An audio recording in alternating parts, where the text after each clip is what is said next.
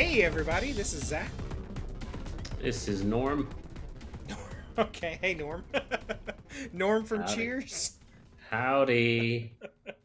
What a coincidence. We're talking about a movie that you were in from the 80s called House. I know it's it's my greatest work, really. If anything I've done, it's the thing I'm most proud of. Like when anyone asks uh, Danny DeVito, "What are you most proud of?" and he's like, "Batman 2." It's like I feel you, man. Does he does he say like yeah, that's exactly what he said when he was asked. He said that's his his role he liked the most. huh? Because like. Always Sunny in Philadelphia is like what he's known for now, I think. Yeah, but I think like the dramatic range that he was kind of allowed to do, the theatricality, Hmm. uh, just kind of fits there. Yeah. And how often is he like really, really the focus of a movie? You know, um, That is true. He's normally like the disgusting side character, like yeah, Sunny. yeah. And then in Twins, you know, he's he's the vestige of leftover perfection. So yeah, it's got to be tough. Oh, Twins is such a weird movie. Uh, That- there's a lot of great '80s movies that are weird. I love love the 80s movies. Um but uh yeah, do, do you want to talk about Me Me Me's first? Um, Yeah. and then we can talk about House with with Norm from Cheers. Yeah, and uh, another friend from Cheers as well, um, the tall guy, Richard Moll. Richard Moll was on Friends? No, Cheers. You just said Or Cheers. not Friends. Cheers. Yes. Yeah, he was the tall guy. He uh, had the um, he did things. Pretty sure he was on there. I had no idea.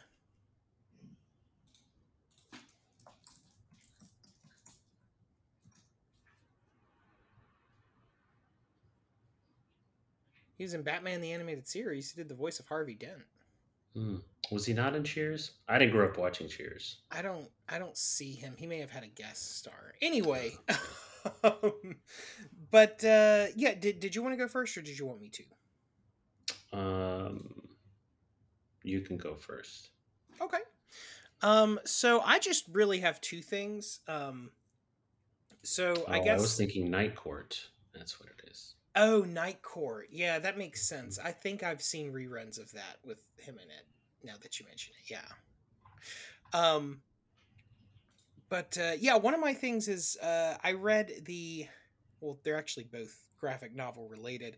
Um, Batman Last Knight on Earth. Night spelled like knights and dragons or whatever, by um, Scott Snyder and Greg Capullo.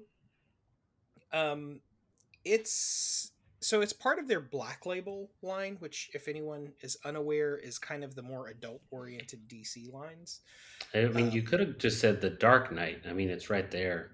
Like we, you know, you're talking about Batman. So Yeah.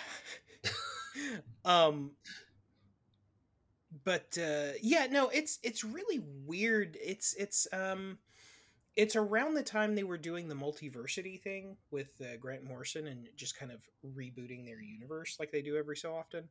Um Mhm. like the whole story of, and like it's kind of related but it's also kind of standalone because no one really references anything that happens in it anywhere else because that's the nature of this line um the thing with it is that batman wakes up in a uh probably centuries old abandoned lab um or or asylum rather um, and walks around this nuclear wasteland with the Joker's head and a specialized thing talking at him. It's like his little sidekick as he kind of pieces together what happened and who he is and why he's there and who this head in a jar is. I love it. I love it. I love when they just let the writers, "Hey, this is my pitch. Sure, well, Sure, somebody, go will, somebody's gonna like it. You do some weird shit like- with Batman, someone's gonna like it. Well, it's it's I like it for the same reason that I like um there's one I talked about a while ago called Wonder Woman um I think Dead Earth. Uh, Mhm.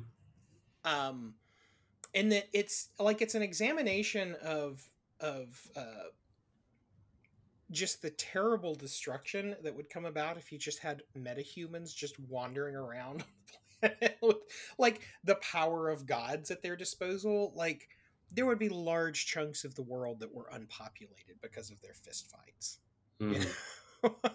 um I don't know. I'm I'm a fan of, of those stories. I mean, I, I like the Marvel stuff too, but I, I, think I've always been more drawn to like DC's weird shit. I don't know. Um, I don't know why they, because you almost feel like you get alternate storylines and, yeah. and whatnot with the Marvel universe, mm-hmm.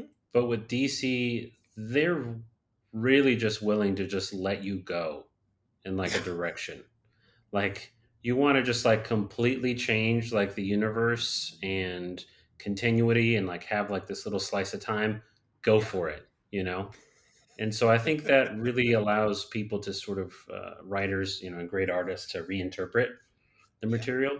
So you can have like we can have characters like wonder woman that's like very sanitized like maybe even like uh you know super frenzy like on a like a kids cartoon show. And then you can also have like that run that I remember they were talking about doing um, with uh, that uh, that they did, and now they're going to be basing, I think, a series on within DC, where it's I forget if it's called Hera or something like that, but it's like basically oh, yeah, the yeah. war the war area of during that period of time of like right you know these um, these super powerful women's societies and then just like fighting and going through and it's like wow yeah. that's really cool like you just get to go way off like that and you, you do get that i mean marvel has like uh you know we had that um that uh that wolverine run where like uh you know it's in the future everybody's dead and then you know you had logan that took inspiration from that a little bit right um so you do get that but i feel like you just really get to rip things out of context and just I reinterpret the character, and DC's I think really good at that. Yeah, DC just blows up their own universe a whole lot more than Marvel ever has. Like I, I don't think Marvel ever has actually.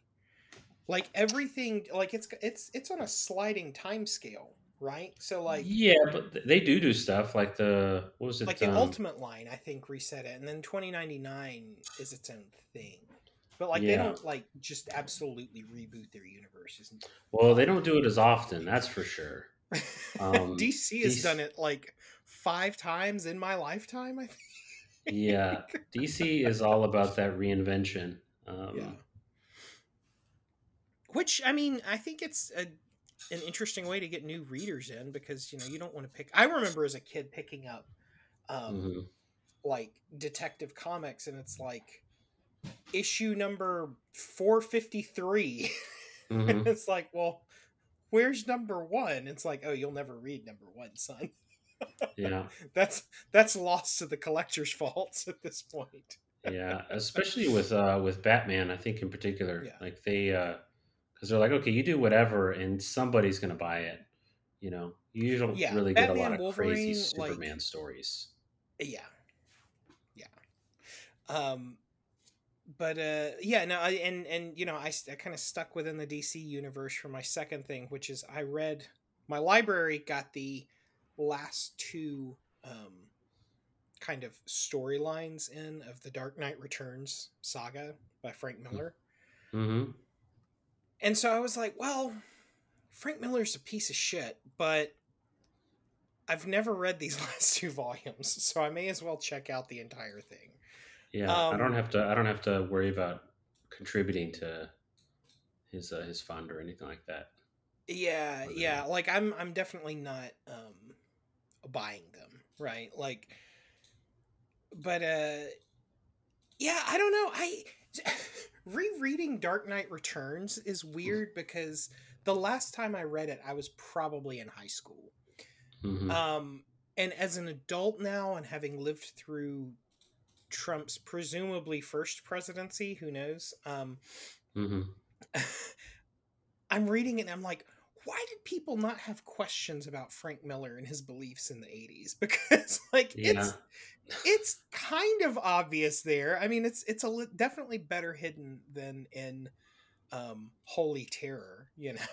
yeah. Um, yeah, it's it's great because like oh, look, he's sort of lampooning and uh, oh, he's kind of holding up a mirror to this, and he's like, uh, yeah, I think he's thinks he thinks some of this is cool. He thinks some of this is really cool, and he kind of likes it. He doesn't seem to have a problem with Superman being just this nu- walking nuclear weapon that can be just guided around. Like he seems to think that's pretty awesome if you read the story. Yeah, um he's he's not really negatively commenting on that. Um so yeah, I I don't know. I don't really recommend anyone finish it. I I feel like it wasn't worth the time it took to reread Dark Knight Returns to kind of Mhm. get back into that world and like, oh, who's this? Okay, all right. Okay, well, I guess we're just introducing new characters here and surprise they're a fascist. yeah, I mean, there there's an argument to be made that, you know, Batman is a fascist superhero, but hmm I don't know, I think all superheroes are kind of fascist in some regard. I don't know why we're singling Batman out, but um you know, I I can't really recommend it, um, especially given the author and what a slimy piece of shit he has become. it Yeah. is. Um, but yeah, I mean that's that's my me me me for the, this week. I think is I read a bunch of comics and I kind of liked one set of them, and I kind of really didn't like the other set. yeah. I think uh, not to go too far with the fascism thing, but I think any any superhero um, that exerts their willpower and influence, and like I mean, Batman basically rules Gotham. You know, he's not Yeah. an elected leader, No, uh, and if he doesn't think you do something right, he's going to at least knock you out. Yeah. if not, you know, worse. oh yeah, no, Batman is is. I don't know if you've seen the the new movie with Robert Pattinson, but I think he does a fantastic portrayal of just a creepy weirdo that beats the shit out of people for no reason. Yeah. Uh, and you have to really think. I mean, it's not. It's not something I'd probably see, and it's not a story that I'm familiar has been told. Um, and it doesn't really fit the character of like the world's greatest detective. Yeah. But what if Batman just makes like a really big mistake? Um, like he just misreads a situation, and he just like beats the shit out of someone, and he just didn't understand exactly what was going on. Um, I mean, that would be that'd be huge because of all the power and influence he has. They kind of Um, play with that. There's another Black Label comic I think called The Imposter that kind of plays with that. hmm But the thrust behind that is not Batman making the mistakes. It's a guy that dresses exactly like Batman, hmm but he just has a lot of guns and shoots people. and he kind of Uh, fucks up here and there, as you'd yeah. expect. Um, Yeah, so that th- makes sense. like they kind of touch on that, but it's not specifically with Batman being the one Yeah. that, that misreads the situation. Yeah, you'd get you'd get people up in arms about the story 'cause they'd be like, "World's greatest detective." Uh, okay, I mean, I get that. yeah, Still an interesting idea to play with.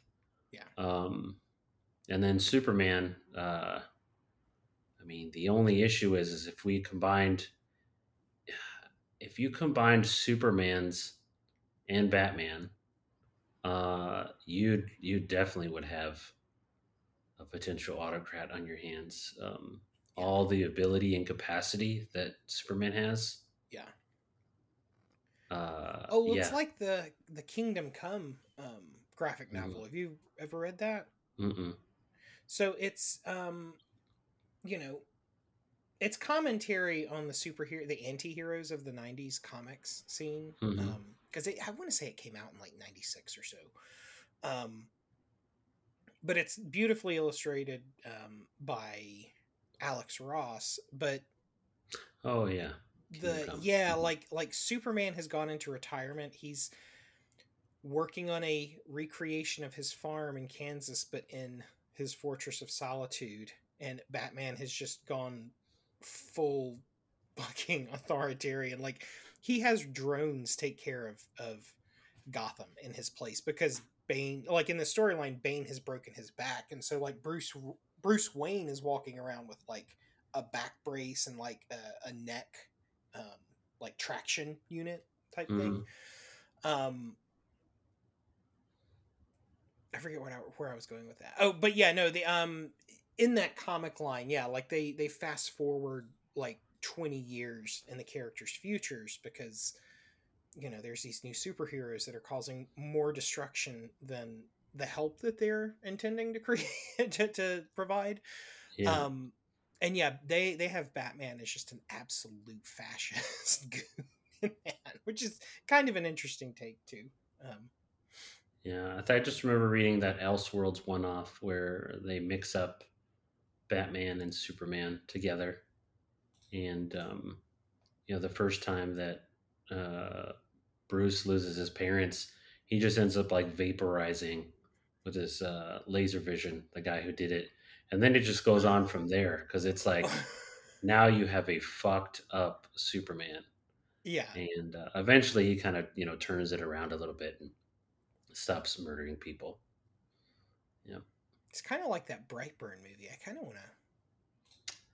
Yeah, I never, that. I never had a chance to watch that. I don't think. Huh. Mm-hmm. I will. I will notate that. Maybe that will be a future episode. Who knows? I'll do some yeah. scouting. yeah, we could do. Um, gosh, I'm waiting on the next season of um, The Boys. What a oh, great oh, yeah? show! Yeah, such a great show. I've heard really good things. It seems like the type of show that I would want to wait until all of it's over to watch. But you every know, like, season has like a good end. Like it doesn't oh, have like a cliffhanger. Like lead in to the next one it leads in, but not in a way that they're like, oh, we obviously don't, you know, know what's happening here. Like one of the leads in lead-ins for the last series. Yeah. I'm trying to think. I think it's one of the last episodes. Um, I I, you're not really a spoiler kind of person, but uh, yeah, the the episode sort of ends with uh, Homelander, who is basically like uh, a narcissist Superman. Superman he's yeah. like a narcissist Superman. Um, yeah. um, he's not really a Nazi. Um, even his girlfriend, who is like, I forget what her name is. Her name's uh, like the Stormer, right? Yeah, she's she's an actual Nazi. yeah. From you know Nazi times, and uh, you know has just lived an extra long life. She's an actual Nazi, um, and he just likes that uh, she views him as an ideal. You know, with blue hair. Mm uh, you know, blue eyes, blonde hair, and just being, you know, the, the greatest shit. Um, but uh, he's actually kind of disturbed, uh, at least in the portrayal for the show, like her her particular views, because he's just like, mm, I don't know about that. Um, he's more about himself rather than any other like particular ideology. Hmm. Um, so he, Homelander's played really well in that show. But in any case, there's like one episode and I think it's the one of the last episodes in the season, if not the last, uh, where Homelander reaches like this uh, uh, this uh, realization. Uh, what do they call that? Um, uh, an epiphany, and his epiphany ends up with him on the top of a building, masturbating into like the sky because he's just like, "It's me, yes." Yeah. um, and it's just like it's the perfect ending because it really for him it's like uh you know he's so used to hiding that side of himself yeah um and for here just like being on show and display is like so liberating for him um so that's a great show i definitely the first season really kicks up and then i just i just kept on watching the rest yeah um it's just done so well is it because I've read a few issues of the comic. I know in the comic he lives on the moon and like is fed babies daily.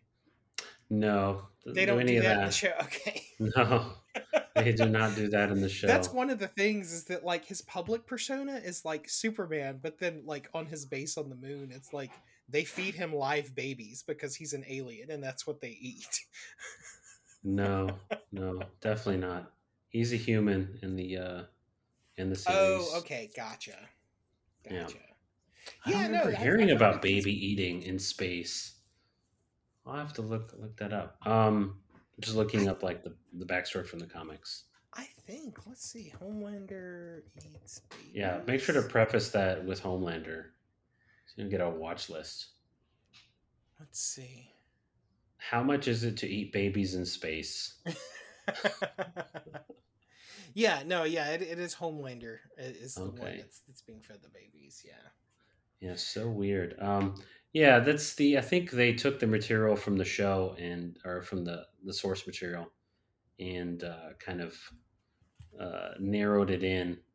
Um, I think the comics, the comics go hard for some things, particularly, but they try to they try to keep some of that extra thread stuff, so they kind of trim that down and then focus in on what they have. I mean, it's it is based on a comic by Garth Ennis. hmm Um, I mean, I, I like Garth Ennis, but I know he's not to everyone's taste. He he is. Um, I can see why they would make changes. I'll put it that way. Yeah, Like, there's like a he- they've had Preacher on the air, and like they Mhm. kept Arseface yeah. um, in it. Um, but I would be surprised if they had the depiction of God that is in the comic line. Um, No. Mm-mm. because I mean, I, I I never finished the show, but um, yeah, like you know, God shows up at one point, and he's just this blind, um, in their word, retard, right? Because it was written in, in in '96 or so, um, just endlessly masturbating into the cosmos hmm right um so like that's the type of guy garth ennis is so i can definitely see whenever there's a, a show or a movie that comes out that's based on something he wrote it's significantly different Yeah. Yeah. People just want to play with his toys. Um, but uh, I mean, yeah, there's like uh, he's kind like of a like mark millar in my opinion yeah. For me, there's like a violent Beavis and Butthead vibe to his work. yeah Like there's just like an in your face. Uh, it's edge lord. It's it's yeah. being a, a posturing edge lord. You want to push push the envelope and then you open the envelope and you show people what's in there. Yeah. Um, and uh, you don't let up. You just keep on pushing like yeah. it's kind of like you're you're this far away and then you're like two inches away from the thing. You're right here and you're going to experience it. You're going to feel the heat on your face. Yeah. Um, so yeah the show's great um, definitely recommend that awesome well yeah d- um did did you have any other things for me me me's Uh, yeah. What are we doing? Um, well, uh, I watched the last Super Mario movie, and I saw it with my eyeballs. And then when it was done, I I exited the theater, and yeah, that's about it. Uh, I know a lot of people liked it, which is cool. People can like things. Um, I think I was expecting kind of like um, sort of like a Wreck It Ralph kind of thing, yeah where it's sort of tongue in cheek, but still That's kind of what I was serves stuff up for adults. the the pitch that I heard originally is that Yeah, was- but it's not really. It's not really because it it's kind of like a, a lot of the human Wreck It Ralph like hits for the kids and the adults, and for the stuff for the adults, like the kids might not notice. yeah Um, but uh, here, I mean, they have a little bit of stuff like that, but it just seemed really by the numbers and very safe.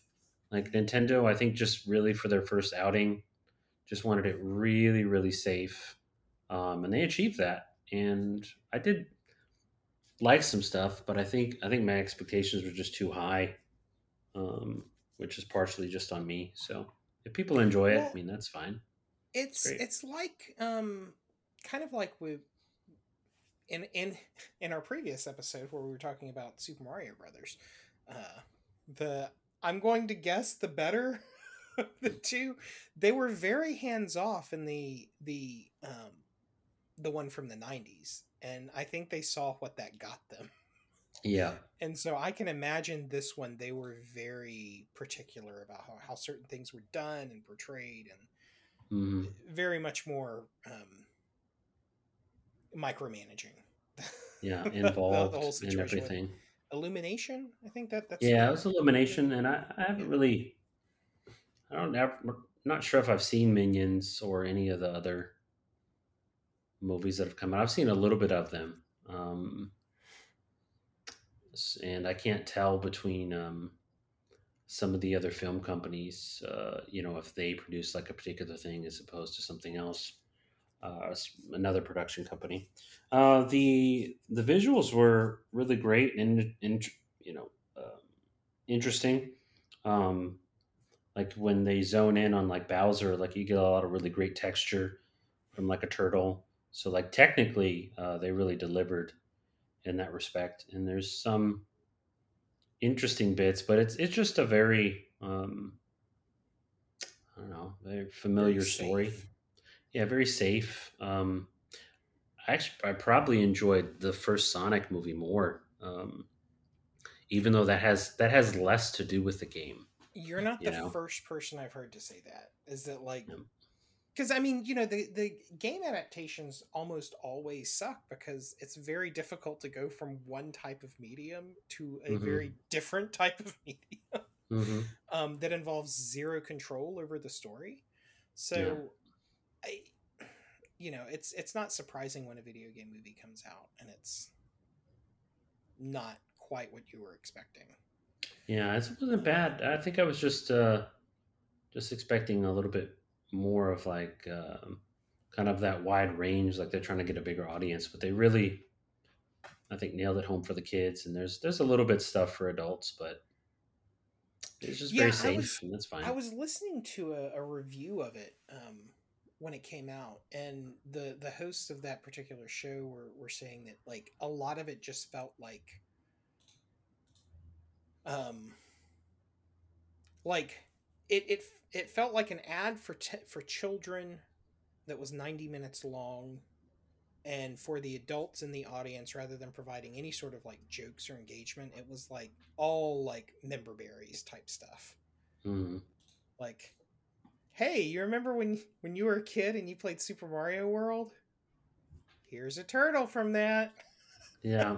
Here's here's a look at the the Yoshis, and then we're gonna end the film uh, with one of the after scenes of a Yoshi egg that's cracking, and it's on the it's on the human side, which I guess is the surprise. But we they already showed us like a huge like troop of them, like near like a water section, which is kind of like one of the I think one of the cut scene animations from like Smash Brothers. yeah Like Yoshi gets introduced, like you see a bunch of them like running across a field, kind of like a Jurassic Park sort of thing. yeah yeah Um, and so you know, it might have been a callback to that. So Hmm. you see a lot of that, and that's fine. But um, I guess for someone who, you know, I played Odyssey. Um, you know, I've played some of the other games recently on my wi- with my wife and um, Nintendo Switch Online. You know, some of the older ones. Um, kind of like two player. Like I, I don't really need to remember Barry. Like I still actively engage with the material. Um, so that just didn't have as much value as maybe um, you know someone who hasn't met with the material in a while. Yeah and yeah. i don't think it's uh it's bad. I think it's just really you know it's just just really safe. really safe i think yeah. they wanted to play it. And i i totally get that. It's their property. And even when they play it safe with other things like they do venture out. So um like you could have like a super mario brothers u uh, you know, that 2D uh, side scrolling game that came yeah on the Wii U. hmm And that's very like 2D, really great game. Um, but, you know, isn't like a 3D platformer where they're trying to like push things like far afield. right And then, you know, they come up with like Super Mario Odyssey, which was really like a breath of fresh air um, and like shows that they are comfortable with pushing it. They just, they do it strategically, you know?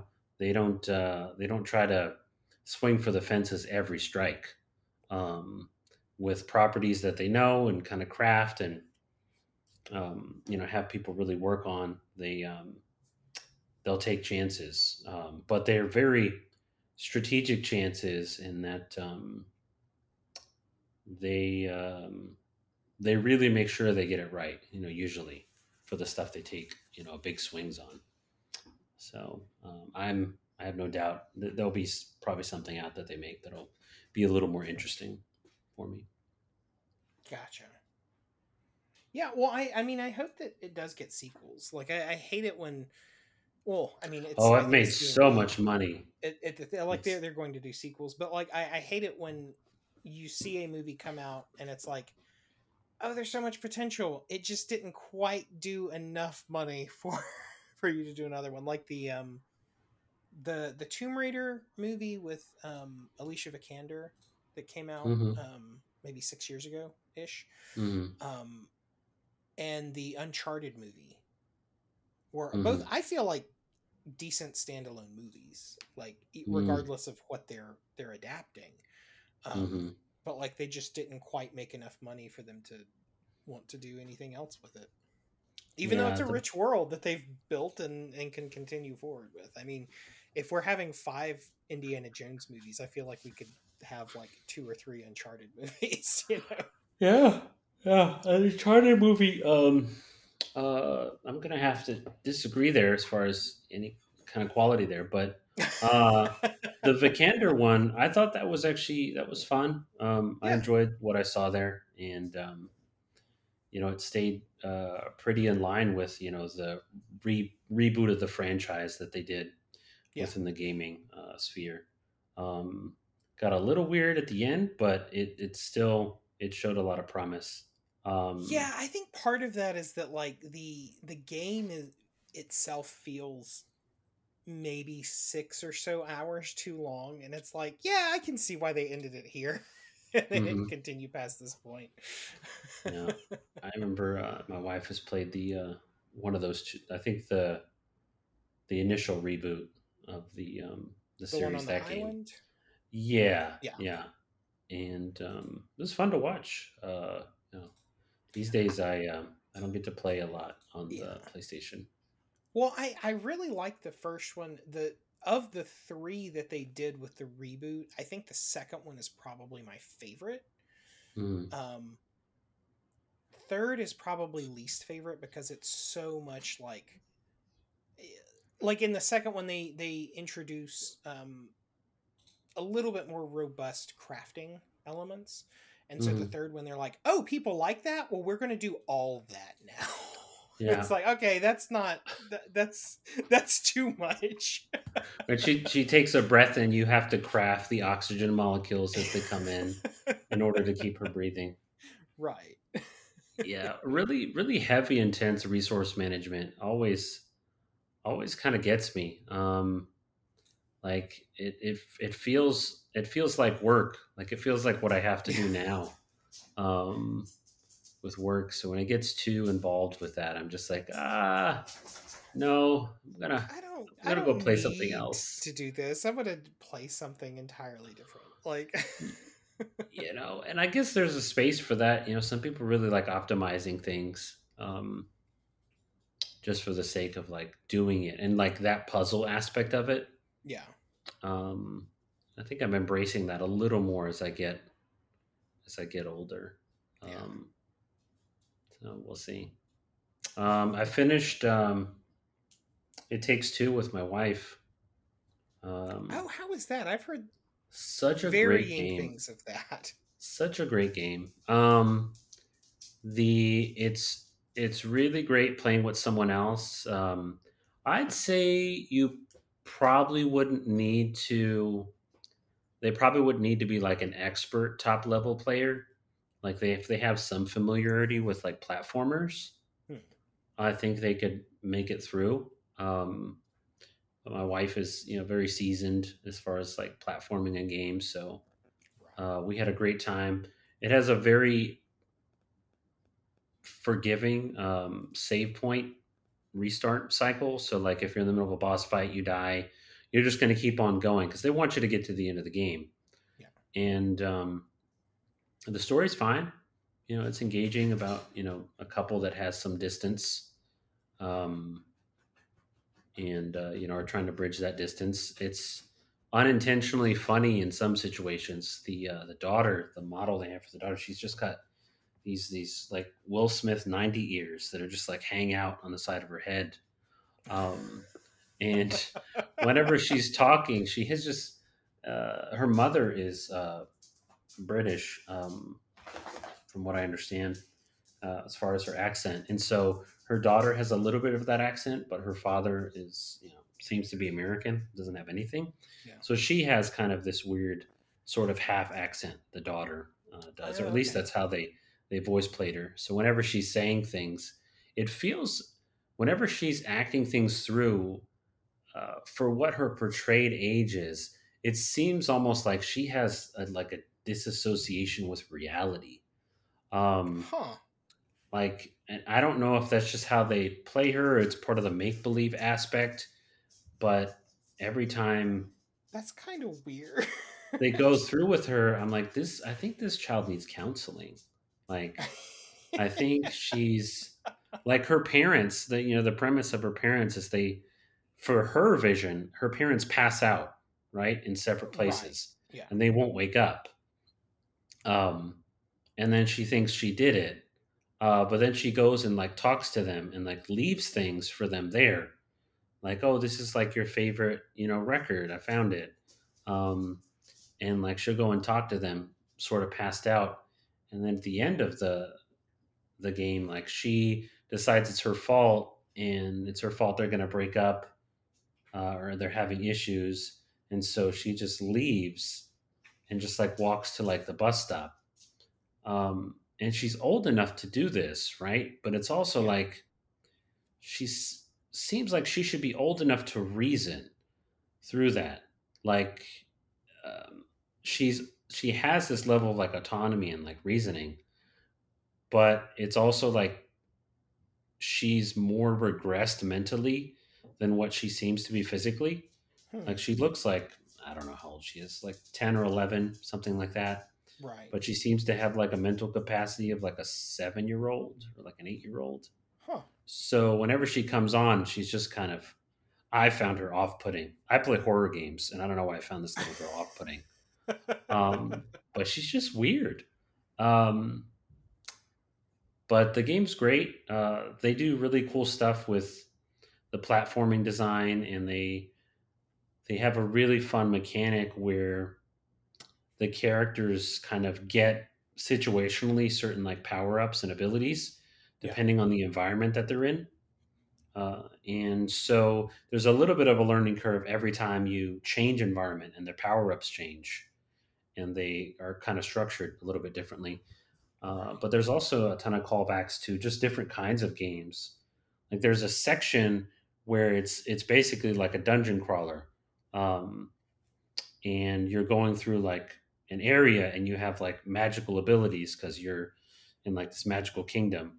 So Hannah and I had like phase powers and like lasers and stuff like that, kind of like you'd have with mages, and it's just so freaking cool. Yeah. Um, and I was like, I'd play a whole game of this. Um, and there, I mean, those are obviously out there, but um, so yeah, highly, highly recommend that. Uh, I think, I think I probably bought that, but there's um, definitely going to be sales for it. So if you have a spouse that likes to play games, um, you know, go for it. As long as you guys are just willing to have to redo sections and things like that. But again, it was really forgiving as I felt like they just wanted you to get to the end. Imaginative. Um, you know, you have a section where you're uh, infiltrating like a tree with like these squirrels that are doing battle with bees. Um, hmm. And at the end, you have to fight this mechanized, um, this mechanized giant bee that was initially sent as like a Trojan horse by the the squirrels, and so it's just fun. Yeah, I, I loved it. So. Yeah, it's always good when you can find something that you can play with your spouse that isn't going to cause, you know, a horrendous argument.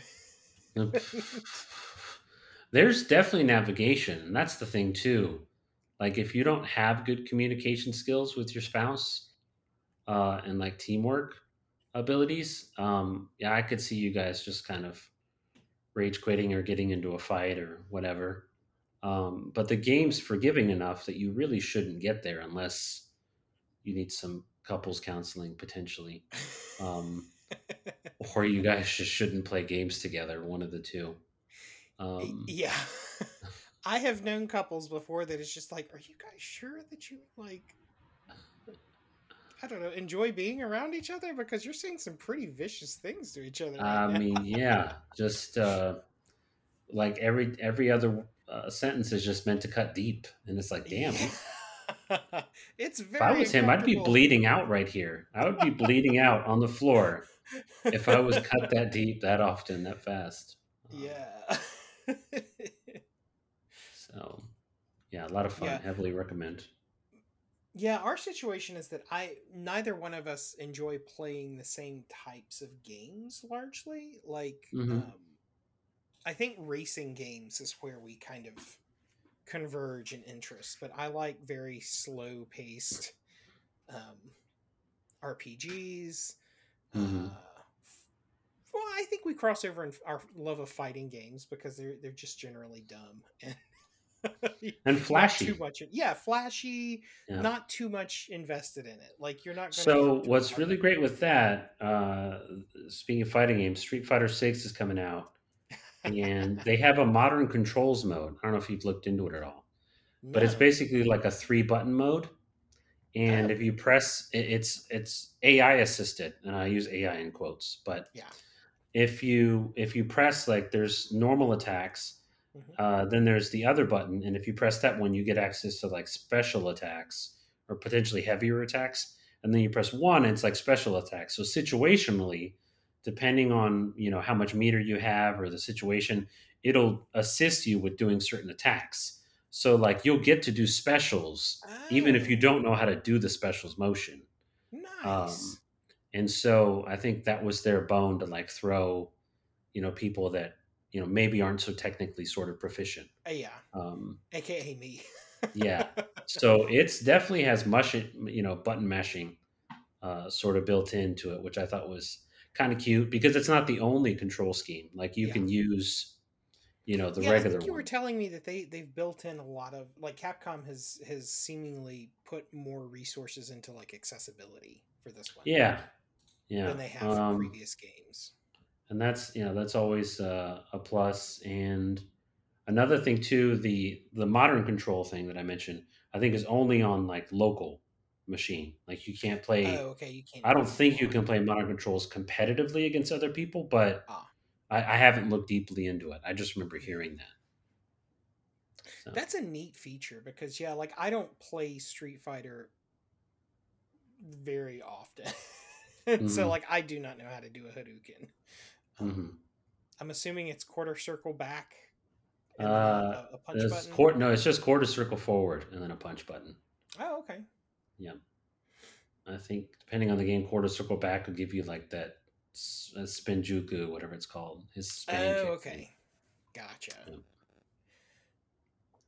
Yeah, and the Um, the character creator you you showed me I think was was uh, out of this world. I can make all the yeah the weird looking dudes that I want. horrors, absolutely horrifying things. I'm reminded of uh, that scene in Deadpool when he first takes his mask off to Weasel, and he's like, "You're horrifying." He's like chewing into him. Now you can make some real, some more horror uh, creations. And I played Resident Evil Four, uh, the remake. Fantastic, so good, so good. Um, I think they did a lot of like uh, good in that uh, they fixed some of the stuff that obviously annoyed people over time.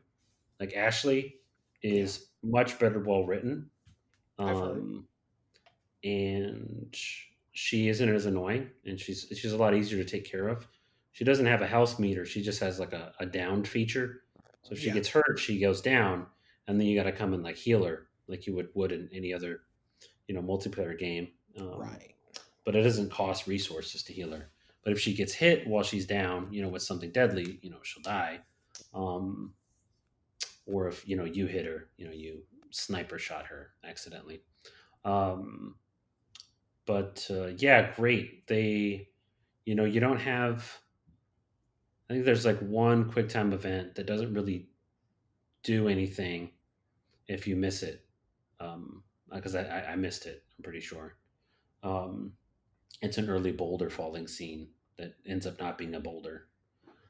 Um, but they kept a lot of the charm of the game while still sort of. You don't have that uh, cheesy back and forth between Leon and uh, Salazar, uh, where he's like calling you on the radio and stuff. You don't have any of that. Yeah, I've heard they've taken some of the cheese out of Salazar.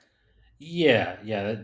Salazar is definitely a lot less cheesy. Um, which you know, I think the the original cheese has its place and value, and you can still go play the yeah play the game if you really want that. Um, yeah, even having played the game before, you know, a couple times, the original, um, uh, they still have surprises. Um, the game looks great. It looked great on uh, on playing it on PS5, and I think from what I understand, it looks even better on PC if your if your system is just like a giant beast. Um, and yeah, I can heartily recommend that as well. They've been um, yeah, much better outing. Look than, at uh, you uh, doing stuff was. this week. this week, no, dude. This is like the past like four months. uh, I played that game. Um, you know, within a couple days, uh, my wife was really nice and um, took care of the baby a little bit extra nice. while I tried to finish the game out. So, but yeah, I think uh, I've covered enough stuff. Okay. Well, yeah, let's uh let's get into it then. Um so House from 1986. Buddha, Buddha. Buddha, Buddha, Buddha, That's the beginning uh intro theme song. It's the yeah, so 3 million dollar budget, 22.1 million dollar box office and it has a Rotten Tomato score of 57. Now, travesty.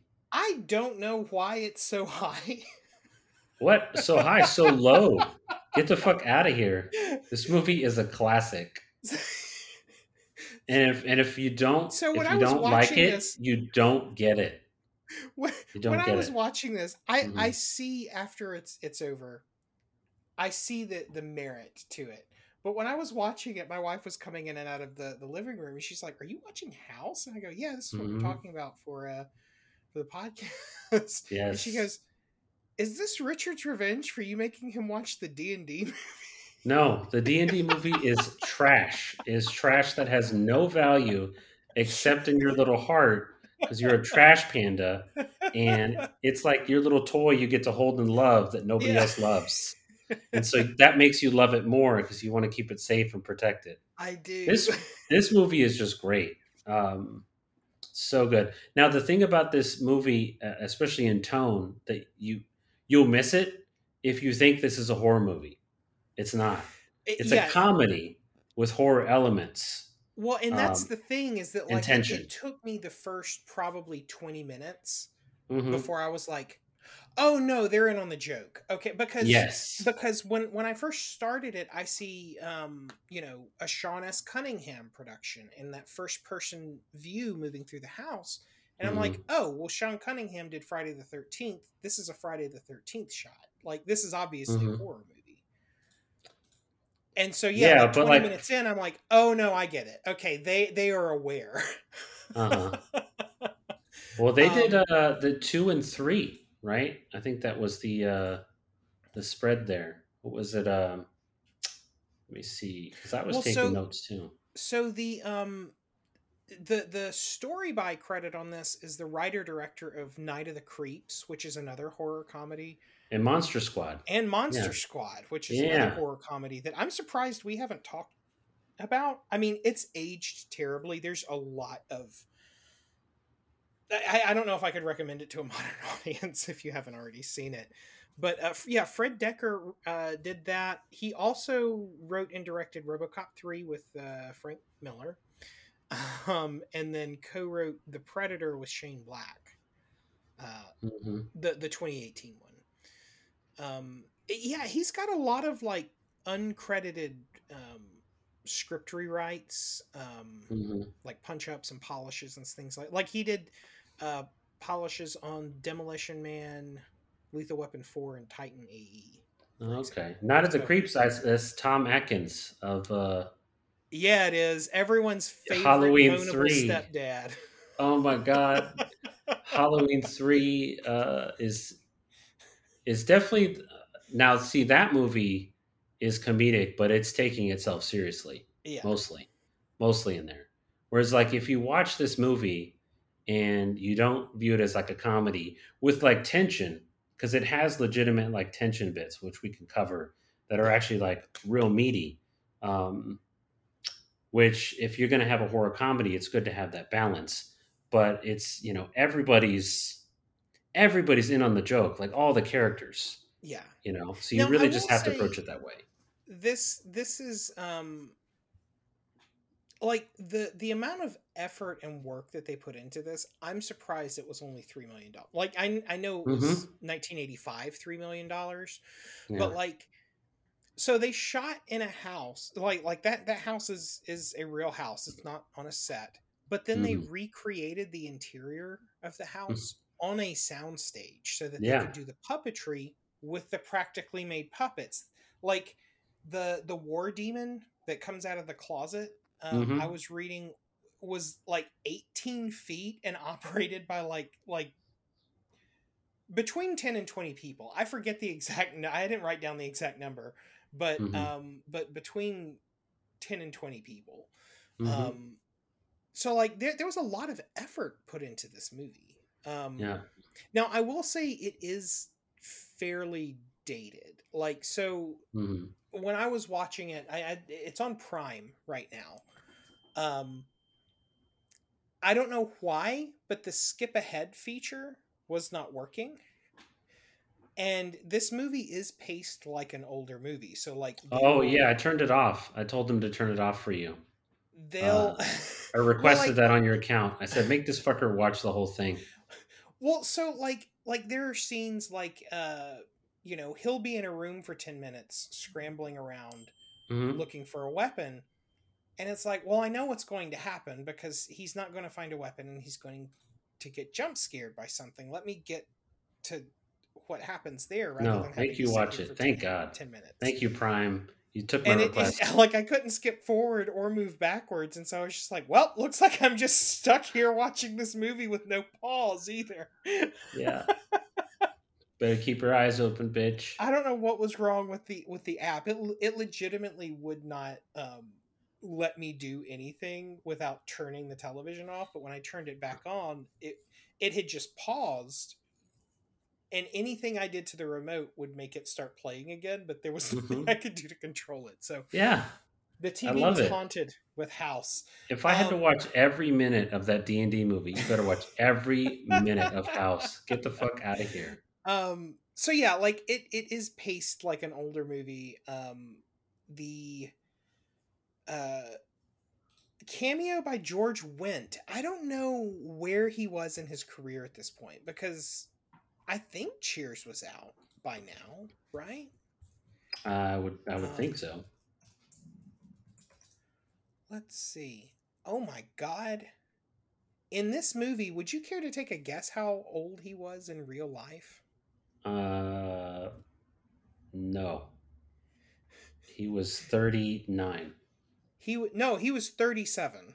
Okay. he is he is younger than me in yeah. this movie and he looks a little like way older than that, I think. Um Yeah. He, but let's lived see. that Cheers life. Yeah, no, like Cheers had been on the air for 4 years, so it was like mm-hmm. popping along. Um he was also in Fletch. Man, this guy, he was in Dreamscape? Wow, George Wendt has had a varied career. Um, mm-hmm. but yeah, no, he's he's uh so so I guess we should talk about the so in the movie there's a there's a uh, the the the main character's an author who um whose son disappeared and caused a divorce um or which caused a divorce um which eh, you know as you'd expect I would think um Mm-hmm. simultaneously his aunt has died and he has been left this house that is haunted um and george wendt plays his his uh, neighbor now when william Katt's character what, roger cobb the the author um Mm-hmm. his aunt kills herself because of these ghosts right? Or maybe the ghosts kill her who knows? But when he first is introduced by his neighbor his neighbor is like i love the the like vile things he's saying. He's like yeah no this crazy old bitch that lived here real fucking hag right? And he's like Yeah. that was my aunt. He's like couldn't have been a sweeter lady just saint of a person. Heart of gold. heart of Yeah, gold. Yeah, the turn, and that's the comedy bit. Like they're hitting, like they hit on that, and then within the horror, you get a little bit of comedy like tinged in. There's a lot of feel of like an Evil Dead uh, kind of vibe for me, but much slower because it's not a Sam Raimi lens, which is like you know zooming and like moving and being very dynamic. Well, like it's Um, funny. I had some when I was watching this through the lens of a horror movie. I was like, "Wait a minute," because so the story we're introduced to Roger Cobb as uh si- like at a book signing where he's hmm clearly a very famous author, right? hmm And having Yeah. to deal with these weirdos that he's signing books for to make his living. He's like, "Who are these weirdos?" Yeah, and the, his agent's like, "These are your biggest fans." so then they're talking and he's been trying to write for 4 years this this war memorial. Hmm um or his his experience in Vietnam is a, like a memoir. Hmm and I'm like wait a minute he hasn't written a book in 4 years okay all right then we see him walk home and rather than like I assume he's at like a Stephen King level where he's like very well off. Yeah. but he goes to like it looks like an apartment. Hmm like he's, he's living in an apartment and it, he opens up his computer to write his book and he's only Mhm. got the title and his byline after four years it's like man i don't know if this book is going to come out you, you uh, you might need to start writing another book, man. you you might need to focus on some other projects my dude um Yeah. but yeah there, there are also some very uh which i mean this is I, I this this happens in friday the 13th movies so it's not surprising that it's in a cunningham um production Mm. there are some very jarring edits that it's like wait where are we now where we get the flashbacks of him being married to this woman and their kid just kind of disappearing into the house right um, Yeah. like i mean it's clearly a flashback but it's just it's so jarringly cut in that it's like did did they transfer a reel out of out of scene Yeah. No, I think they Um, do that a lot too. Like visually, they cut and like pan and like reframe. yeah The scene just gets reset. Um, right like even between uh, like a scene where he's talking with his hot female neighbor, like they they cut and pan on the two of them. So it's like we see her face and then we flash back to him, and so it's Yeah. like quick alternates. Um, yeah they they they break the um 180 rule 180 Yeah. degree rule um, Yeah, and they'll just show like a new scene, and you just have to kind of. It's a little disorienting, and I, I noticed that too. There's a lot of um, there's a lot of opening of closets and like doors, but closets particularly, yeah or like doors too, and like the expectation is, you know, is this just a normal door? Like, am I opening like a normal cavity to like see? Because like his uh, medicine cabinet has the same thing. You know, it has a time where Yeah. it's normal, and then it's really not normal. And Yeah. then the closet, he opens a closet door, and it's normal, and now it's really not normal. So that disjunction between like normal and not normal, um, I think is feels like part of the visual language uh, for the film. Yeah, yeah. i I also love um, in this movie his interaction with his neighbor. Um, I'm saving Oh, all this great. shit for the end. Like I, I want to talk Oh, about the things that aren't horror because this is not a Mhm. horror movie. Yeah. Um, so his his hot neighbor is jogging through, and this is when we're introduced to George Wendt, who's like, Oh my god, there's so much to say about the hot neighbor. Go ahead. out of out of he, he pokes his head out of the bushes like a creep, and is just like, she's hot, right? yeah. um but his hot neighbor um swims in his pool while he's Mhm. trying to bury a dismembered ghost corpse that he has just killed upstairs Mhm. um without her noticing and he so he tells her like oh it's saplings or whatever hey why are you in this like high-waisted hot-ass swimsuit like in Mm. my pool and she's Mhm. like flirting with him or whatnot and she's just like um, oh yeah i appreciate a man who knows how to work but i love one that knows how to play or something like that Yeah, right? it's something really innuendo heavy. And so, like in that scene, that ghost corpse, the ghost corpse, like mealy, disgusting, like fat, juicy hand, so good.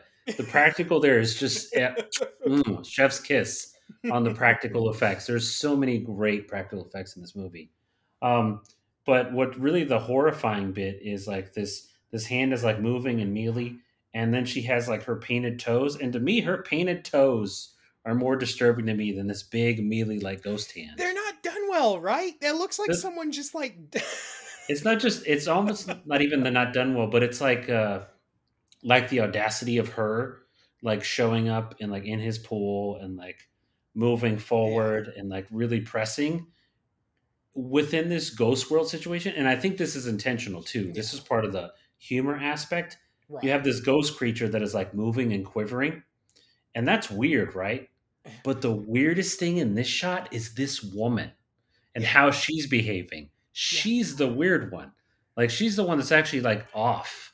Like she doesn't quite make sense in like what she's doing uh in like her whole like meter and pattern. It comes off as like at least for me more jarring and weird and then it kind of sets up some funny tension there in that scene than even like this creature that he's killed Right. Yeah. No. Well, and and um the the interaction. She's not in the movie very much. Like she shows up later out of nowhere while he's been like uh, attacked more times by more ghosts, and. It turns out what she meant by play was can you play with my two year old son while I go out on a date, right? yeah Um, and I would be very concerned. Like, I'm not a parent, but I would be very concerned if I had a two year old taken to a strange dude's house that he Mhm. chases out of the room, takes to the bathroom, and then flushes and. the boy comes out crying like Yeah, he comes the- out the of the bathroom crying. crying because he's pulled this disembodied hand off the back of him. Um, the that's that's the about, real horror. Again the real horror is is again uh, as a parent uh her behavior. You're just like wow no. This is not how this situation should go. Yeah, Um, well, and also when when she's picking up her son after her date, I love Mm. that she is just very evidently come back from like a fuck session.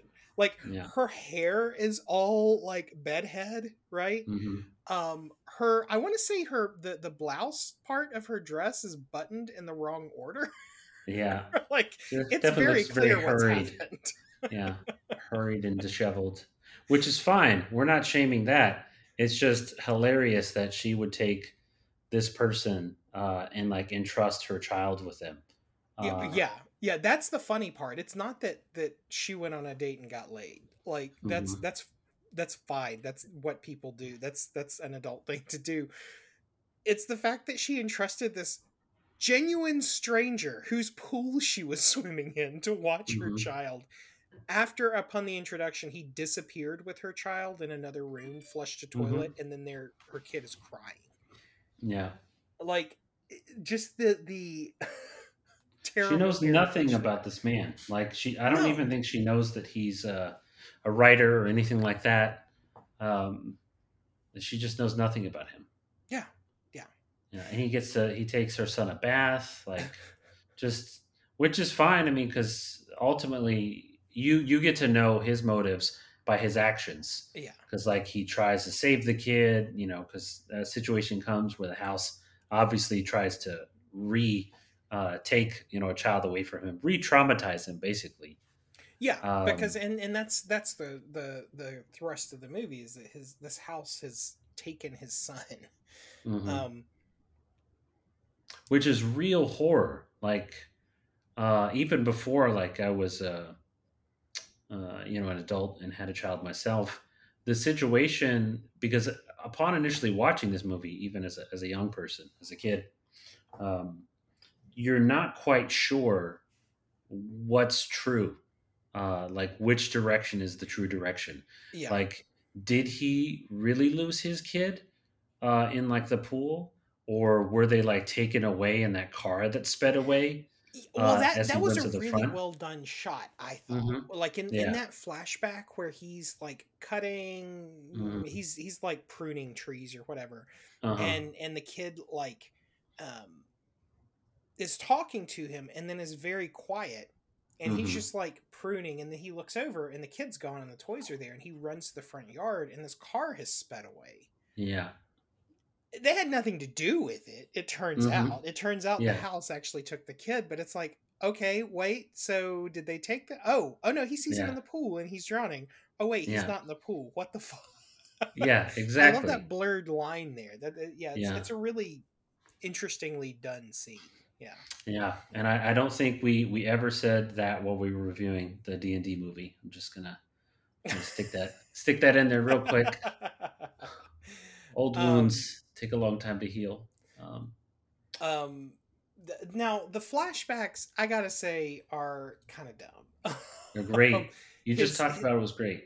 so his well no his his war flashbacks Oh no, Um, those are fun those it's obviously a stage. it's very obviously it's like ah yes um south vietnam you know the one with the rubber trees Yeah. like that's i don't think any of that look like none of it really looks like a jungle Yeah.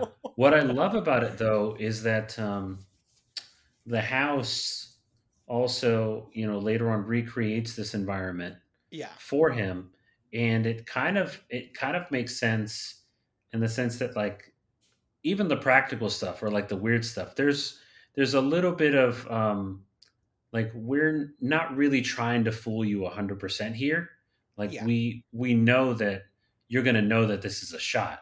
Like Yeah. we're not trying to uh, get that past you. Like the um, the floating tools, you know, and they're very Yeah. like vibrational on wires Yeah. kind of ability, and then uh, you know the the marlin that ends up like losing it and kind of yeah moving around like it, it's waxy kind of. It's obviously not a live marlin. It's still that frozen thing moving yeah um, and so it's kind of the that the badness of those scenes sort of blends in and the fact that he's recollecting them it almost feels like his bad memory like his kind of like hazy kind of vision of it yeah um, so I, I I feel like what I'm trying to say is that as far as the visual language of this film, it fits in with that.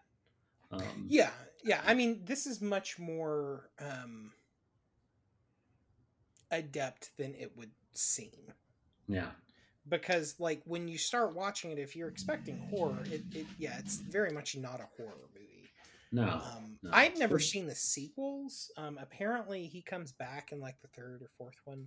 I, I think it's the it's definitely the fourth one, which I don't think I've seen. I've seen the second one, and the second one is still kind of great, but not as good. They they lean more in the humor side. Um, Gotcha. Rather And than it's that, really that heavy. blurred line. Of, Yeah. of, is this funny? Is it not? Who knows? yeah, exactly. So I think I will it, it say I like- for that. I like the um the the Big Ben ghost at the end. His Oh, he's uh, great. platoon mate that which his his platoon mate um he like tries to bum a cigarette from him and he's got them packed in with this little snake to like Mhm. fuck with whoever asks for cigarettes but it's like yeah, wait so you just walk around with this this mess kit with a pack of cigarettes and a baby snake yeah, Yeah. He didn't have time to prep it. no, he's just like waiting. But it, it, at the end, his his co- his ghost version is very cool, even though you can see. Like it's it's very off putting how the character speaks Yeah. because it's a guy with his mat his mouth and chin blacked out hmm speaking through a mask that's also wired to his jaw but it's not moving at the same rate that the words are coming out of his mouth. Yeah. So perfect. which i would assume that given the foley of the movie that they they probably did some some vocal trickery with with the voice track before laying it down. So it's probably just so that they could do lines back and forth. Hmm um, Yeah, uh, it's really great, and the the little like drippiness, not drippiness, but like you can see like vestiges of like things sort of hanging. It's like Yeah. kind of tattered. yeah it's Um, a very visceral type of um, prosthetic that they did with these ghosts like they all Yeah. look kind of slimy and wet yeah. With Um, him, he's uh he looks a little burnt and dry. yeah Um, Oh yeah, I, I meant more like the the the witch. Oh, the other stuff, yeah, there's the definitely, other like, slime are, and are texture. more slimy and yeah, yeah, his wife and those little those weird ass little kids. Yeah, Um, but him from like his actual person to this thing, like he's just he bulks up a bit, and he's already a big dude. yeah, you know, like visually imposing, but he bulks up even more and he just looks like uh, like a roided out, you know, pulpy zombie from like the 80s, you know. yeah, That's kind of like the feel. Um, so he's just really great and yeah, I mean he gets played uh, he gets played for laughs too. I mean they had to when he gets blown up like his eyes and then you see like his cartoon eyebrow and eyes kind of raise hmm um, before he you know it sort of explodes and um, so yeah you uh, maybe next time i suggest this movie i'll tell people it's a comedy uh, Well, so, they kind of know what they're going in for Well, and I don't think you ever told me a genre. I just i didn't I Mhm. I had assumed horror because of the Sean S. Cunningham and the the first person walkthrough. I was Yeah. like, even like the cover i mean it's was, like a was like, hand huh? even just like the cover of the the poster you know oh for yeah, the no, movie it's originally it's it's, like a it's animated like it's a horror movie. Mhm. Um, yep because the cover of this, this one, and uh, when I was a kid, like in mom and pop video shops, this would, um, this would be on on the shelf. Um, I think the Visitor is another one, and then um, I think it's Nightmare on Elm Street, whichever one is the Dream Warriors. Like Mhm. those th- those movies box arts always freaked me out a little bit to walk by them and see them out of the corner of my eye Mhm. um so yeah like i think this this sells the movie a little bit better to to call it a, a comedy if you're recommending it to people um i do i think it's funny at the end when he takes the grenade even though he's he's established yeah you can't hurt me and i can't hurt you or whatever Mhm. to the the um to the the the ghost because they're a ghost they can't really hurt him he still grabs a grenade and shoves it inside the guy's rib cage Mhm. grabs his kid and runs away and his house is on fire and inexplicably his ex-wife drives up right at that moment and he comes out and he's got their kid and then it just freeze frames on his happy face Yeah. and cuts to credits Yeah, it's almost as good as the ending of uh, what is that other uh, Romero film, the one with the bicyclist or the uh, motorcyclist that we saw. oh Knightriders It's almost as good as the ending of Knightriders, which was, is an interesting movie. I'll say definitely, it was very interesting. It's not a bad movie. Um, yeah So the the thing with him too, in regards to his wife, like they play that earlier, where like she shows up, and he thinks he basically thinks he murdered her. Like the house tricked him into shooting like this huge, fat, gooey, very deliciously voluptuous creature. yeah Yeah, just beautiful. If you could turn like a, uh, if you had a corpse, um, and you stuffed it full of like raisins, and then you let it like gelatinize, yeah that's probably what it would sort of look like. Um, beautiful though, the, and the voice that they do, the little squeaky voice, is great as well. well Um, and like watching this movie as an adult like there are definitely things that i would not have picked up on if i had watched it as a kid. Like hmm in the early part of the movie when he's speaking to his wife, who is a uh, she's a like it's like a soap opera actor, right? Yeah, she she's like a big- dramatic- Okay, Yeah. hmm so she's winning in this award, but she calls him out of nowhere and he like acts like he's got the dudes over playing poker and like Yeah. does that little trick with the stereo. But I Mhm. think it's funny that she's calling him from a payphone at the awards ceremony to tell him that she lost the award Yeah. she was up front for. While they're having the conversation, her co-star like keeps posing for photos with her while she's standing at this payphone. yeah, it's like, as like an adult, it's like the dude, biggest like, asshole. Yeah, he's the biggest asshole. She's clearly having a conversation. I know Yeah. they have step and repeats for people to take photos. Yeah, When they he's the their biggest photos jerk. Yeah, in Also, she movie. just lost. Like, what the Yeah. fuck are you doing? Yep, and he's like corralling his hand around her to try to get her get her close for the shot. yeah. Um, yeah, he's the biggest jerk in the movie. Um, yeah, so great. I mean, there's so much, there's so much to love about this movie. Because I've, I, this is one I grew up It's watching. different. They they don't um I guess that there there's not really room in Hollywood for them to take like swings at movies like this because like this is still a movie that went to theater like uh where where was it um yeah so when it came out it played in over 1400 theaters and it it was second in place in the box in the North American box office. It was second in place to Pretty in Pink. hmm Like that's how big this movie was on a relatively shoestring budget. Um, Yeah, I, I don't know like why there's not this room, not the room in release schedules for movies like this anymore. yeah, Um, part of it is probably you know the like thirst for blockbusters all the time and nothing but blockbusters. yeah. Um, but I, I don't know. Like I feel like maybe Blumhouse is the type of but they they focus mainly on horror. They don't really do Yeah. comedy. Blumhouse. Uh, I've noticed uh, really um, affectionately over time how A24 has sort of ventured Oh, out. Yeah. Uh, they ventured out of just like strictly horror, and now they're trying to like tackle other um, Aren't- subjects and kinds of stories and themes. Wasn't everything everywhere all at once like Yeah, the most mhm. Oscar winningest movie? Yep. Yeah. like ever in terms of the different ones that they won. Yeah. Uh, and then they have Beau is Afraid, um, which I'm interested in seeing. I don't know if it's going to get me to the theater. Uh, I'm not going to see that in theaters simply because it's a three and a half hour movie. I'm sorry if I can't pause it to like go pee. I'm not sitting for there for three. I'm I am beyond the age where I will I am willing to do that.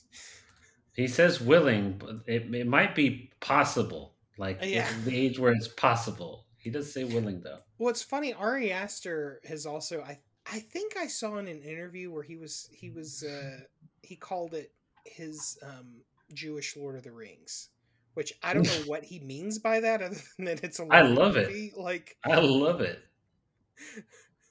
Oh, it's uh the ep the IMDb is an epic Kafka esque Odyssey back home.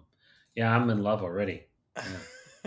I mean, I'm sure it's very well done. I like his other two movies. Um, he he takes big swings and doesn't always connect in the same movie, but um, you know, it seems like an interesting movie. I'm just gonna not go to theaters to see it. Yeah. Listen, Zach, not everything can be d- the original D and D movie. All right, you can't you can't capture that lightning in the bottle all the no, time No, but you know what is and get uh, get is the the uh, Honor Among Thieves. I think Oh, that the- the deserves next an one. episode. It's it's actually um, it, it it's actually like you, you taking off my nostalgia glasses. Like I have recognized that the original one is garbage, and I love it for very specific reasons. Honor Among Thieves is legitimately a decent movie. Like it's it's fun, it's engaging. But we'll talk about that whenever we cover. I'm sure we'll cover that at some point. For sure. Uh, but back to House. so yeah. so yeah, the um the the arena for this type of movie for for whatever reason um has shrunk and I think that's unfortunate because it it is more enjoyable than I thought it would be in the first like 20 minutes or so of watching. Mhm. Um I, I think part of the difficulty too, because I I I feel like the there's a certain por- portion of the our non-audience. So I'm imagining a bigger audience than we actually have. So there's a certain por- portion of our non-audience that um, their initial reaction to that, I think, would be, well, you know how much stuff is coming out now that's like really great, or like is does fill this kind of niche, or like, oh, they're doing something like this within like the independent film scene or like oh here's like these 12 movies i know in the past three years that were really great and like small budget etc It- the problem now at, at least i feel for me uh, is that there's so much content and there's so many avenues and arenas for things yeah. that there isn't like i'll just kind of bump into a film like this at the movie theater usually because a film like this isn't made there anymore Yeah. uh, for that kind of release on that many screens. A film like this coming out now would be small budget. It'd Yeah. be a small budget, you know, a Blumhouse or some other et cetera, uh, you know, production company, um, and someone having an idea to do something like this. And so it'd be like on a much smaller stage. So it wouldn't be like I'll just bump into this, you know, like over the course of like growing up because it's it's one of the 10 horror movies they have that year, you know, at your Yeah. video rental place. Yeah. Um, so I think that's eh, we're, we're glut for so many things being out there, but the biggest vehicle and channel to like release things out, push it right in front of your face, isn't dealing in this kind of stuff anymore. Yeah. Yeah. Yeah, I mean, the, there are definitely interesting indie things being done. Like at some point, I don't know how we'll structure it, but I would love to do a uh, coverage of like the the Gonzorific like horror films that get put out. Mhm. Um, which, by the way, anyone listening, if you're unfamiliar, uh, just look up Gonzorific Athens, Georgia horror films. Um, Yes, you need that whole thing. Don't just look up Gonzorific. yeah, like I don't know if that will return any results or not. Like you'll probably get a lot of like like uh, Hunter Thompson stuff with that, but Yeah. um, like there are people doing things like this, but they're at like micro budget scale. Um, Mhm. Like I really wish that there were more people that did wet, creepy looking prosthetics and stuff. Like I want to know who Mhm. did the prosthetics for this. Um, Yeah, normally uh, you'd look up like the Wikipedia and they they'd talk about the good practical effects in this movie, and then they'd list who did it. Because the kids, I feel like the kids that show up, those two little squishy kids, those are really creepy. yeah, they're so creepy They're and very s- off-putting. So great, um, so great. Uh, again, this, this movie's great in so many ways. And oh, oh I also want to point out that this director did um, Friday the Thirteenth Part Two and Three, Warlock. Um, Oh, he did Warlock H2O. too? Yeah, he did Halloween H two O, Lake Placid, uh, and the 08 Day of the Dead. oh, So Man, like this guy does have like a horror background. Um, So Mhm. it's I, I think it's the combination of being with with uh, the you know the, the guy that did the story by uh, Fred Dekker because Mhm. all of his stuff seems to be very comedy based. yeah. Because like it's unintentionally funny, but there are Mhm. some funny scenes in RoboCop three as well. yeah. hmm Um, and like you can't tell me that when they were filming it, they were like, "Yeah, this is hundred percent." I mean, maybe they were because Frank Miller was on set, but like, there there are scenes in that movie that are funny, and you can tell that they were written to be funny. Um, so yeah, I, don't- I don't know. It's it's um, you know, I think I've turned around on this movie when from my initial watch of it, which was like, what the fuck, man? What is this? What, what are we doing here? yeah, yeah, exactly. Because if you're expecting horror, you're like, oh, that's really weird. That doesn't have. I'm not scared right now. That's Yeah. the thing. You're sitting there. You're like, that wasn't scary. No, You know? Yeah. no. Uh, Well, it's it's kind of the same vibe as um, Dead Alive. Yeah. Mhm. Like I think there are. I mean, that's way more horror than comedy. I think, but like they're both still funny by playing with these like. Hey, look at this bloated corpse, but look how its fingernails are all painted perfectly. Yeah. No, no shit. I love this movie. Dead Alive is is a much more well crafted film in its own in its own way. Um, I was uh, talking to my wife, which I usually do too much with things I really like, and talking about why I like them so much as I'm watching them, because I'm just so engaged in trying to share that process. Yeah. Like the the camera and the panning and the low shots with Dead Alive and um, the way the romance is played for comedy, uh, it's, it's beautiful. It's it's a, that's a whole nother level of film. But um, like like you were saying, there is sort of that same element of like playing with the humor and the horror aspect. Uh, Yeah. Yeah, here's this Um, horrific thing, and there's something slightly off putting that makes you want to chuckle. Yeah. Speaking of Warlock, that's a movie I haven't seen since I was a small kid. Um, but looking at the box office and the budget, so the budget was 15 million for Warlock. The box office was 9 million uh, on Wikipedia.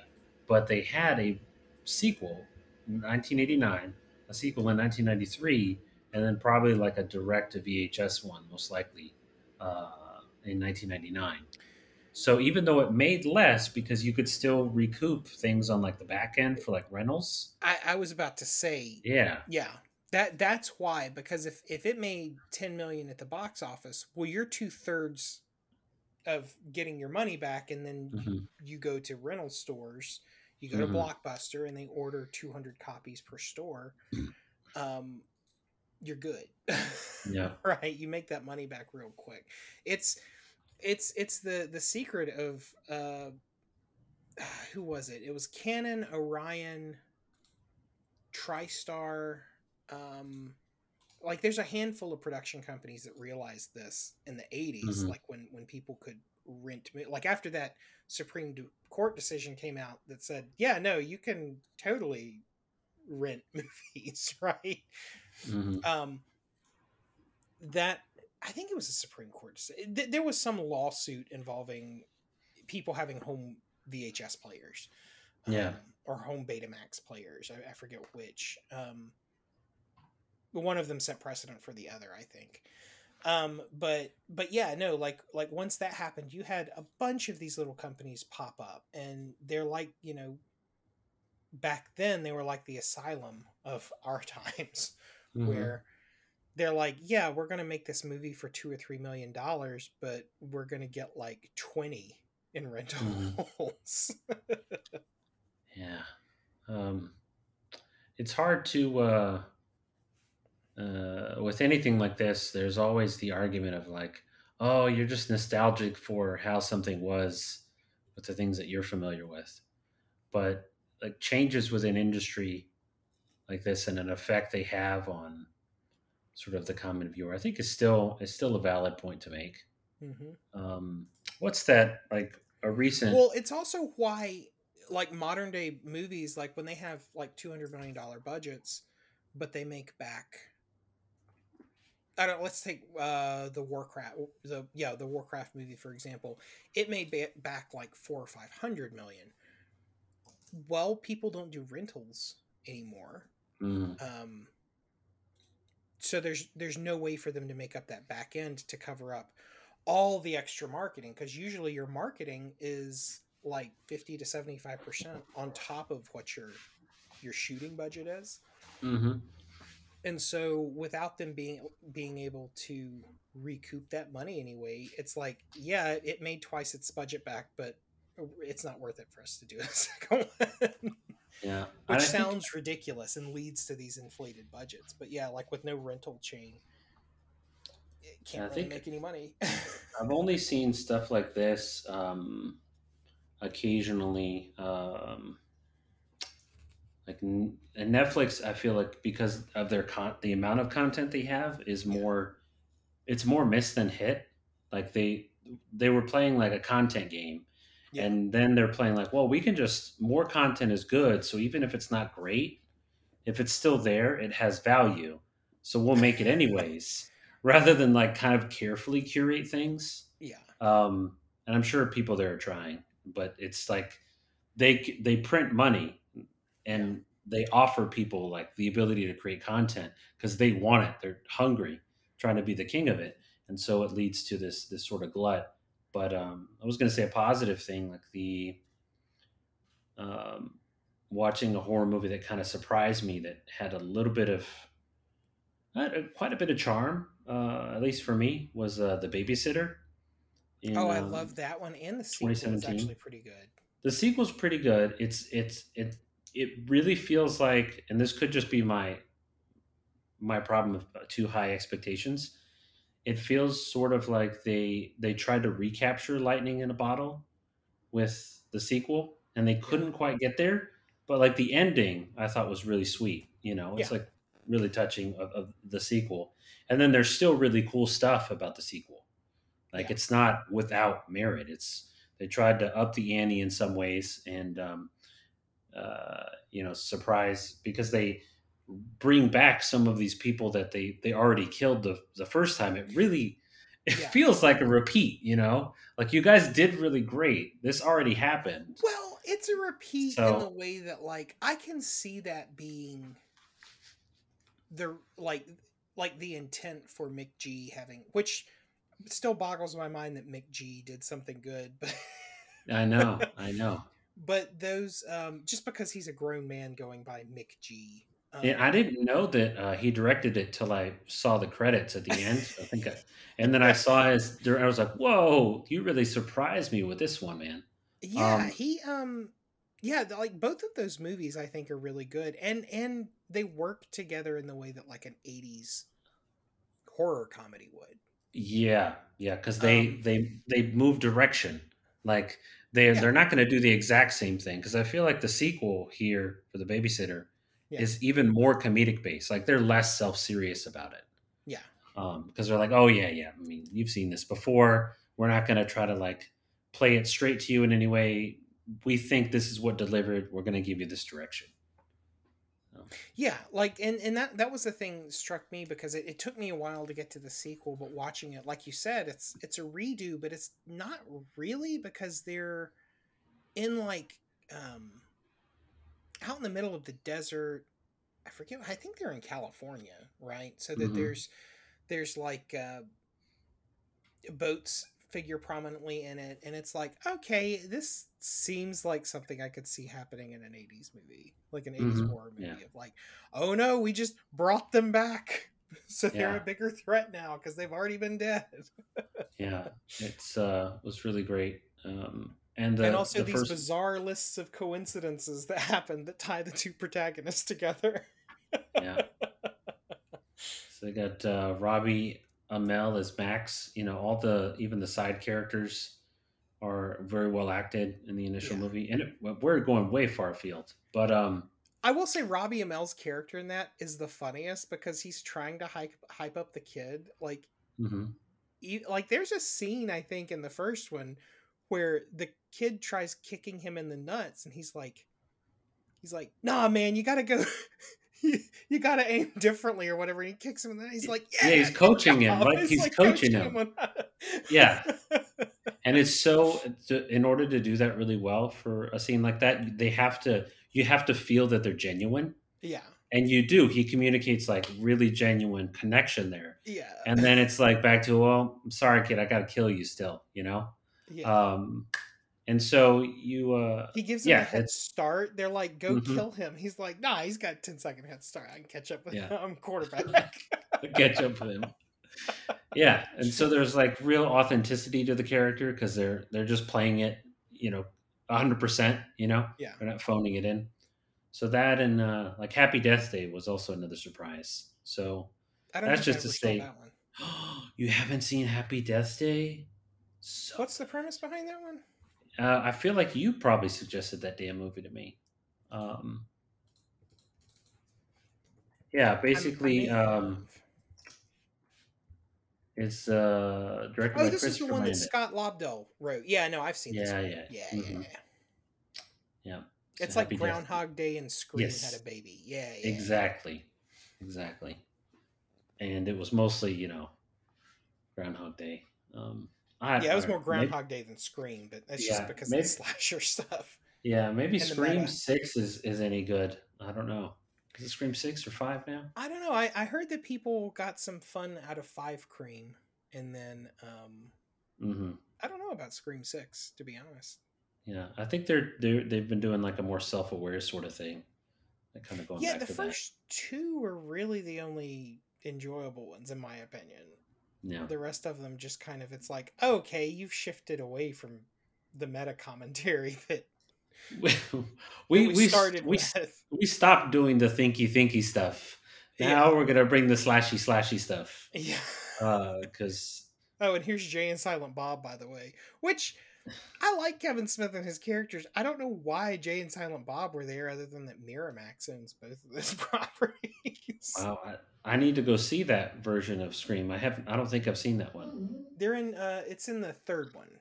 Yeah, uh, that's, Where they're- that they're must have in been a really long time. They're Yeah. they're on the set of um, one of the Stab movies being directed. Um, of course, of course they are. that uh, which I mean that's the level of, of meta commentary in the fir- the the second one where, where they they make the uh, hmm the biographical movie. So yeah, I think in the third one it's uh, Tori Spelling is actually in it. Um, and yeah, Jay and Silent Bob are there as well. Right, Not for we very long, but the, like they're they're clearly there. We have to stop. Uh, we have to stop. We're going Yes, way far afield um, here. so uh, yeah, yeah. Anything else out about the movie? Yeah, Yeah, check out good. House. It's um it it's no going in that it's a comedy and not a horror. Yeah. It's it's making fun of horror movies from the 80s. Doo-da, doo-da. Doo-da, doo-da. It's it's it's super effective. Um, Yeah. and it's got the uh, the red lettering, you know, that we see now in Stranger Things at the beginning for the house. Um, It does. It, it- pretty similar font, yeah. Yeah. Yeah, it's not quite the Stephen King 80s thriller book Mhm. font. I, I think it's the the Firestarter font. Yeah. Uh, Well, they also had. I imagine they didn't have the budget to do like the real pan in with the light, you know, that they do yeah. Yeah. with yeah, that for like that practical effect. They just had the budget to make it glow statically. Yeah. Three million dollars. All right. Can we get that, but the less expensive version? Three million dollars, like three million dollars, went a long way because, like I said, they built on two sound stages Mm-hmm. both levels of this house. Mhm. um, which makes sense now that I know that it's a con because like when he's walking through with the the realtor, Mhm. um, he goes in and the series of turns he makes it makes no sense because it's like okay if you're looking at the house in front of you and he walks in he makes a right and he makes Mhm. another right and he makes another right and then they Mhm. make a fourth right which should put him going right right Mhm. but then when it cuts to them going outside, they're on the left side of the house. it's like, oh, I see where they stitched together the B roll now. Now that I know Mhm. that they built this on a soundstage and they, they were just moving, they whoever was was coordinating the shots either did that on purpose to make it funny if you were paying attention, Mhm. Or just lost track of the shots of where, where they were walking. Yeah. That's fine. I don't. I don't really think the cat. If you're looking at it from like a film perspective, you definitely would notice that. I don't think the average viewer is going to notice it. No, I mean, I I noticed it because that, that's one of the things that I was doing is I was just sitting there and watching him go through this house, and they end up the opposite of where they should, they should be based. I on think I think Zach Zach was talking earlier about like the the slowness of the movie, which I really like slow movies. If there's something for me to watch like occasionally, yeah, I, I find them really relaxing. um, like a lot of modern sim- cinema is a little too overstimulating sometimes Yeah. In in some different ways. So slow movies kind of like they have a soothing effect. Like I watch movies like this or like the original Dawn of the Dead. Yeah. Like I feel very relaxed and calmed by like the the length of the shots. that one is a the very relaxing movie. Weird. Yeah, Yeah. yeah, the length of the shots, like the way things transition. Um, they they have sort of a, a calming quality for me. So what uh, that's just to say that Zach was talking about how slow it was, and his brain that you know is needing like stimulation things to compute. It's just like okay, let's turn on like cinematography shot panning structure because my brain is so non-stimulated. It needs to do something now. that is kind of what happened. It- that's exactly what happened. Zach turned the movie on, saw House. As soon as he saw the title, he's like, "Let me get through the rest of the credits," and he started clicking the fast forward button. And he's like, "No, what's going on? This is not I, working." I had to sit there and watch it at one X. I know. I know. And you're just like, "What?" This is what Um, happens when I watch a movie on One X. Is that I notice they take five rights.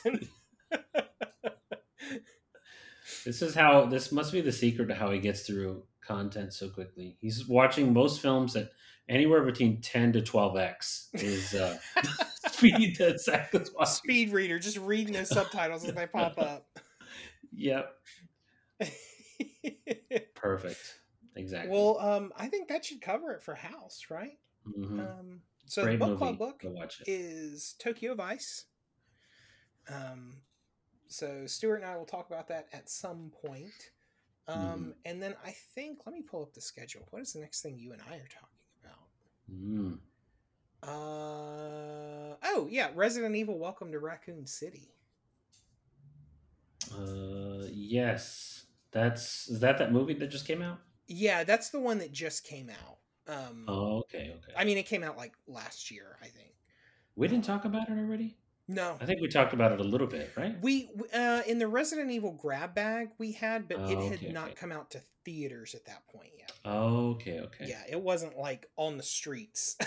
it was just Yeah. a rumor of You know what I think we did? Uh, we we uh, we wasted good content and we talked about it personally between each other. I don't know what what we were thinking. Like our entire relationship needs to be content. And Yeah. every time we veer off from that, we walk further away from God. yeah. Like I'm I'm only keeping this friendship up so we can make content, Zach. So next time, let's not waste our loads in personal Yeah. text messages. Save it for the podcast. So yeah, save save that horror load for the podcast. that means after once this podcast is done, Zach, I don't want you to talk to me. All right. Don't send me any messages. Don't send me nothing. no sick fucking memes. No. Everything we do is going to be on this podcast. So by the time we get here, we're just shaking with anticipation to talk to each other. And we just can barely control ourselves. Because we hold that load in, then we just spray it all over each other the first time we meet. That's right, kids. Go home and edge. Don't talk Yeah. to your friends. Yeah, just just shaking. Gotta let it out. Bye. Bye guys.